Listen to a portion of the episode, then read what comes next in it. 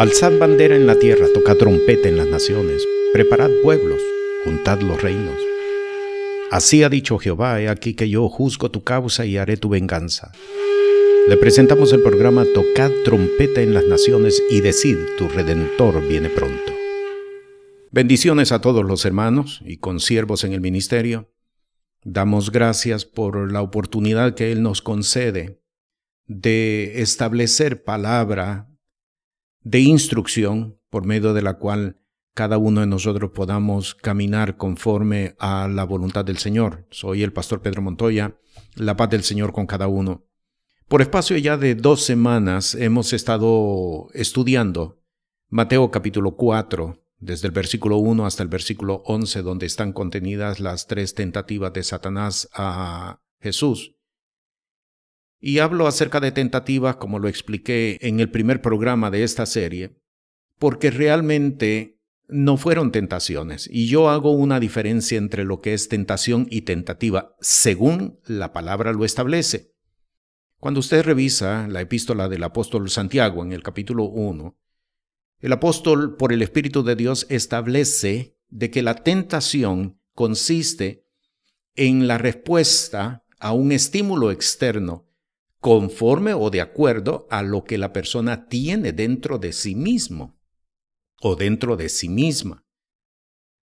Es decir, hay un estímulo externo y la persona responde, reacciona. Eso es definido como tentación. Jesús no reaccionó ante los estímulos que Satanás le presentó, por lo tanto no puede ser una tentación, porque la escritura establece claramente que él fue sin pecado.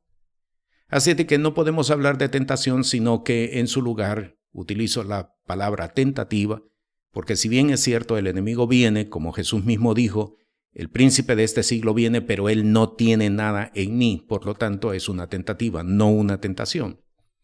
Y ya por espacio de dos semanas hemos estado estudiando las primeras dos tentativas de Satanás a Jesús. Y el propósito de estudiar acerca de este pasaje particularmente no es solamente para enterarnos de qué fue lo que aconteció con Jesús durante esos 40 días previos a iniciar su ministerio sobre la faz de la tierra, sino sobre todo para que nosotros podamos establecer el mismo protocolo de vida en cada una de nuestras personas. Porque es necesario que nosotros Recordemos, porque la palabra así lo establece, que nosotros tenemos por Jesús no solamente la gracia, la misericordia, la fe, la redención de todos nuestros pecados, sino sobre todo, y escuche bien lo que voy a decir, se trata de entender que es necesario caminar justamente por todo el mismo camino que ya Él nos trazó.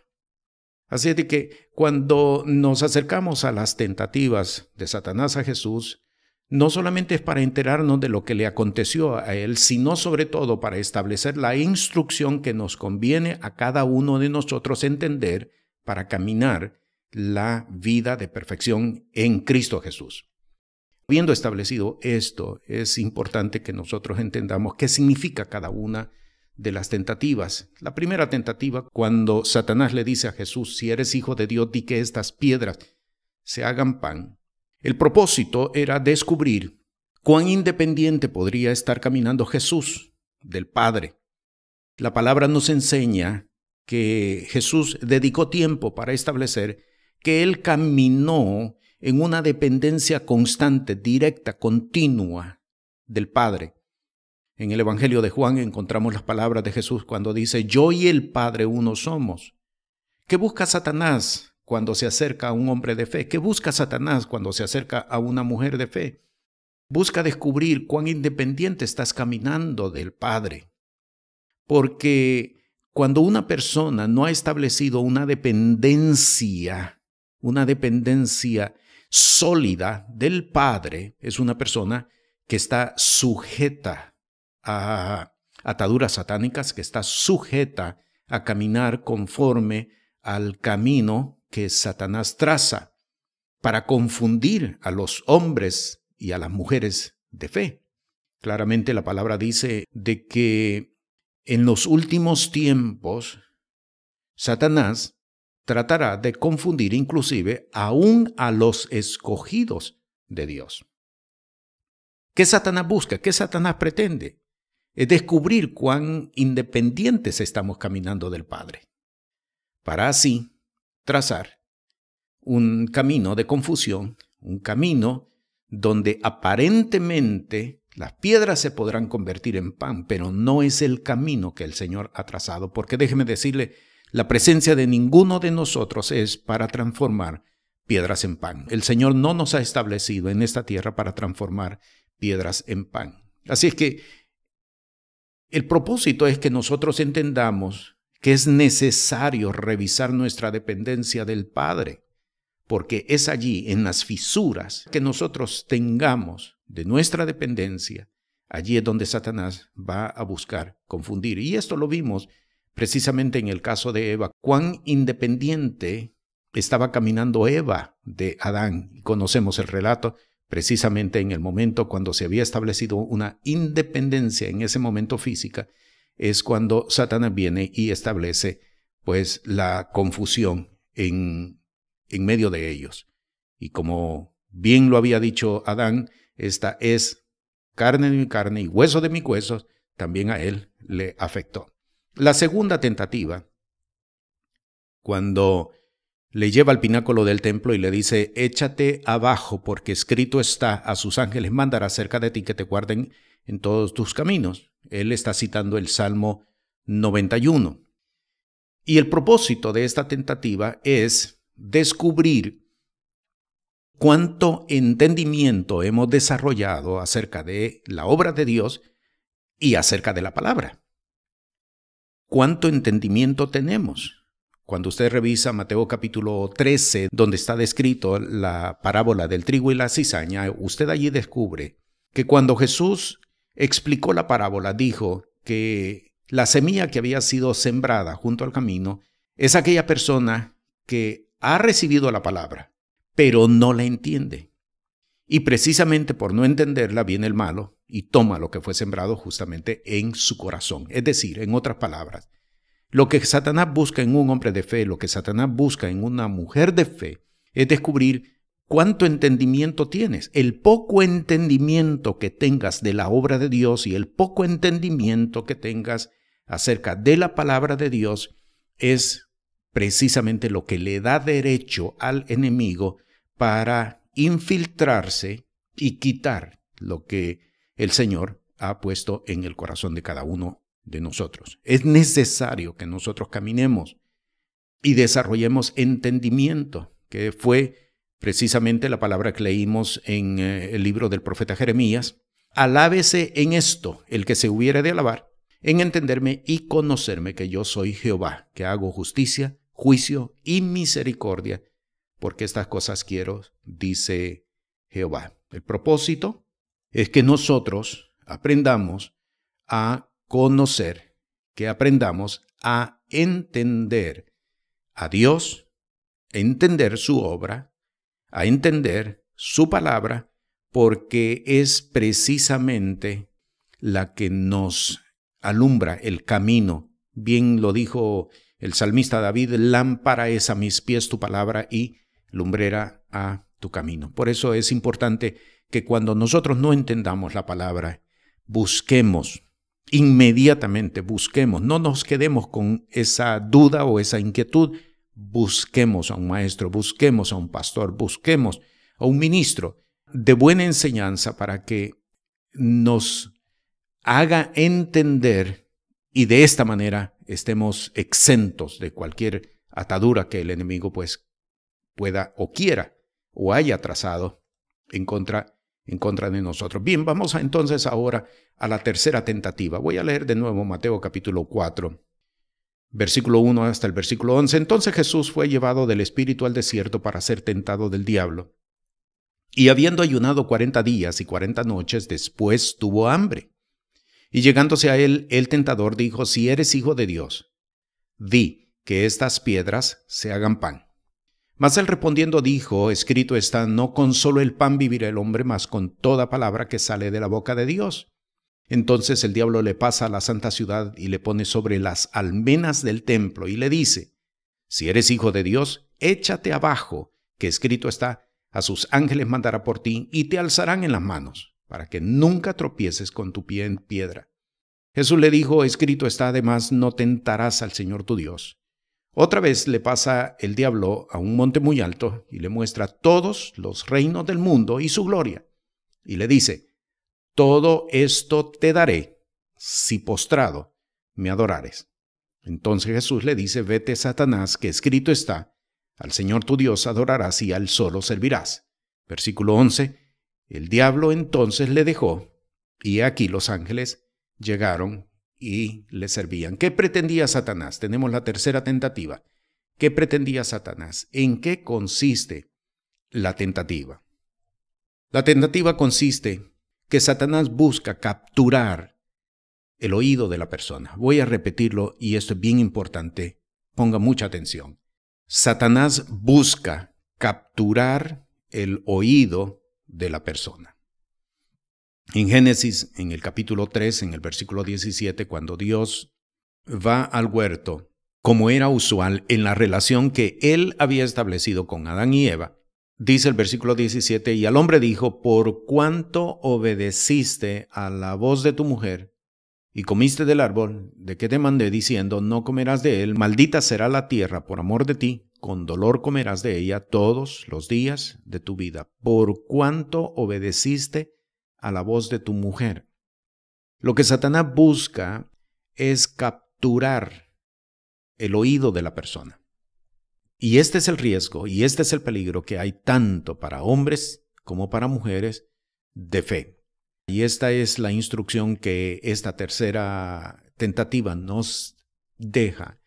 Satanás busca capturar el oído de la persona. Ten cuidado de lo que oyes. Y esto es bien importante porque muchas veces, muchas veces, el enemigo ha ingresado y ha establecido palabras que no corresponden haberlas escuchado. Vea lo que dice Mateo capítulo 7, versículo 24 para que podamos entender esta parte.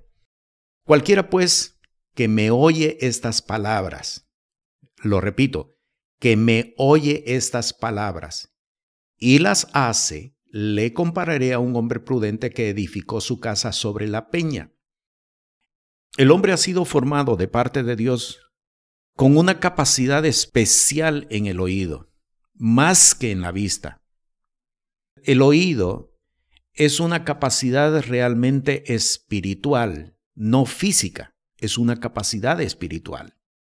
El profeta oye, las palabras de Dios. Precisamente por eso es que es profeta. No tanto por lo que dice, sino porque tiene la capacidad de escuchar a Dios.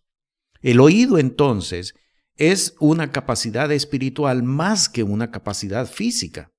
Y esto es algo que nosotros tenemos que entenderlo. Muchos lo desconocen y tenemos que saberlo entender para que podamos establecer un control de calidad en cuanto a las cosas que nosotros estamos escuchando. Por eso ahora usted va a entender por qué en la palabra, particularmente en las palabras de Jesús, él repitió en varias ocasiones la expresión el que tenga oído para oír, que oiga.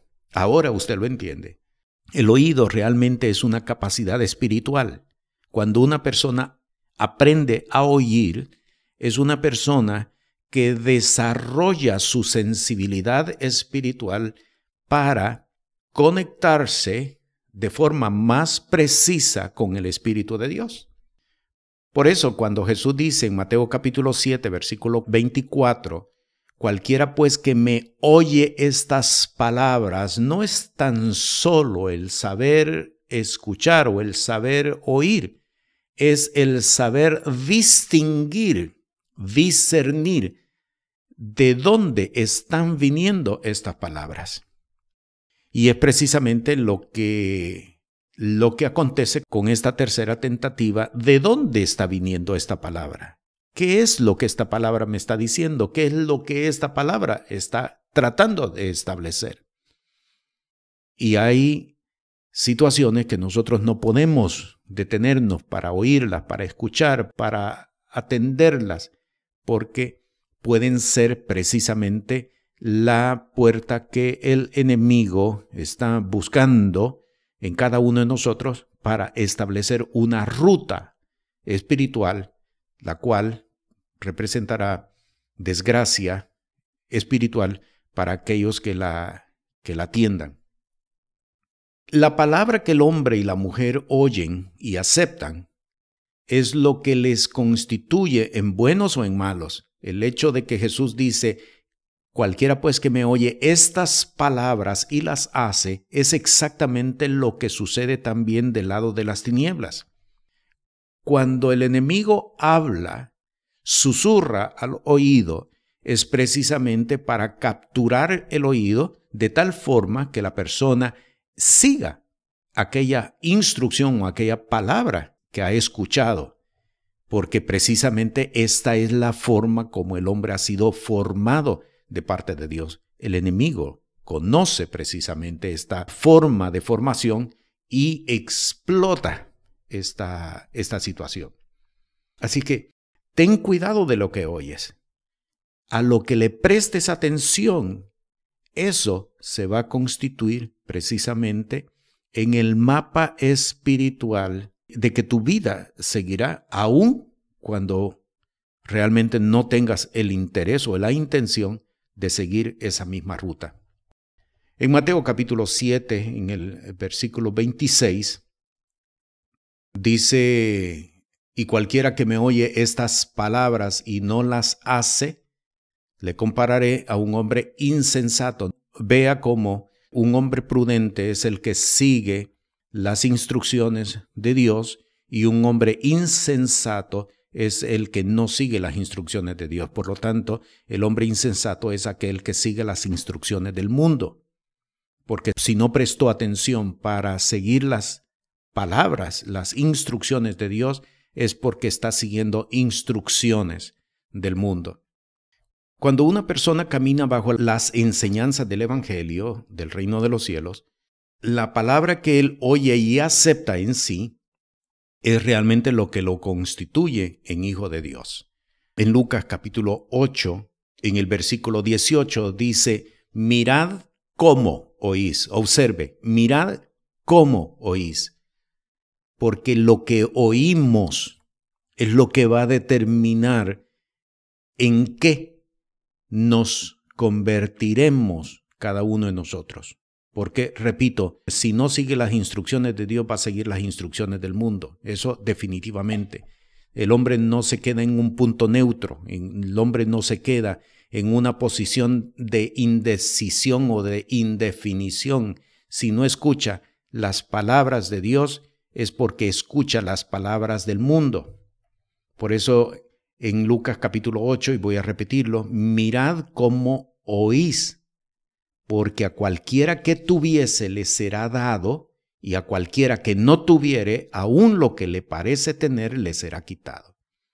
La razón del por qué hay personas que crecen más rápido que otras espiritualmente hablando es precisamente por la capacidad de cómo disciernen la palabra, la palabra del Señor. En Marcos capítulo 4, versículo 24, también en otra enseñanza de Jesús leemos las mismas palabras. Les dijo también, mirad lo que oís. Con la medida que medís, os medirán otros, y será añadido a vosotros lo que oís. Aquí está bien claro. Será añadido a vosotros lo que oís. Por eso es bien importante que nosotros entendamos que el enemigo busca capturar el oído de la persona y va, va a emitir palabras para ver cuál, cuál de todas las palabras es la que captura el oído de la persona. Y esto es bien importante porque una persona puede ser fuerte para unos pero puede ser débil para otros. Y déjeme explicarle a lo que me estoy refiriendo. Una persona puede ser fuerte a las palabras de un hombre, pero puede ser débil a las palabras de una mujer. Vea lo que dice Proverbios capítulo 7, versículo 21. Lo rindió con la mucha suavidad de sus palabras, le obligó con la blandura de sus labios. Por eso es bien importante que nosotros podamos entender el cuidado que debemos de tener acerca de lo que oímos y cómo oímos. Porque esto es exactamente lo que el enemigo va a buscar descubrir en cada uno para tratar de atrapar el oído de la persona. Lo que estamos diciendo es bien importante, porque aquí es precisamente donde comienza la caída de muchas personas. Y esto nos lleva a nosotros a establecer una tercera pregunta. ¿A quién estamos escuchando? ¿Las voces que estamos escuchando vienen de Dios? ¿Son voces certificadas por el Espíritu de Dios? ¿O son voces que han sido contratadas por el enemigo para establecer camino incorrecto?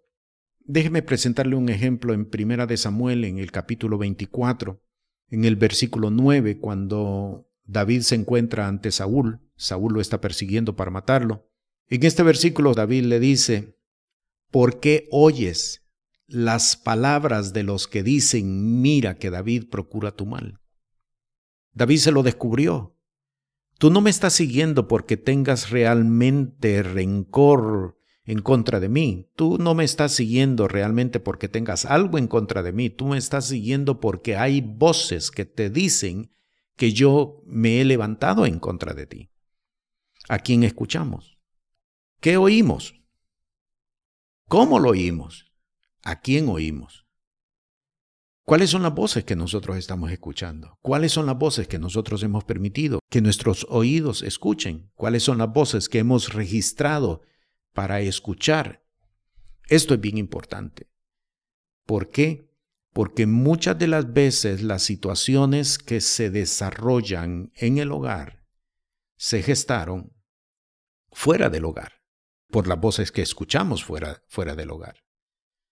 Es importante que nosotros entendamos que el enemigo busca capturar el oído y lo hace presentándonos distintas voces, distintas voces, para descubrir cuál es el registro de voz que nos puede atrapar, cuál es el registro de voz al que respondemos, cuál es el registro de voz al cual somos susceptibles, porque precisamente cuando lo descubre, ese registro de voz es el que va a usar, es el que va a contratar precisamente para establecer instrucciones que, que van a llevar a la persona a la destrucción. En Juan capítulo 8, en el versículo 47, el Señor establece esta palabra y dice, el que es de Dios, las palabras de Dios oye. Por esto, no las oís vosotros, porque no sois de Dios. El que es de Dios, las palabras de Dios oye. Al llegar entonces a este punto, donde hemos visto las tres tentativas de Satanás a Jesús, y entender que son justamente las mismas tres formas que el enemigo va a utilizar para acercarse a cada uno de nosotros. Es importante que entonces aprendamos a tomar decisiones, a tomar decisiones correctas, a tomar decisiones sabias y a establecer protocolos de acción por los cuales debemos nosotros de aprender a caminar.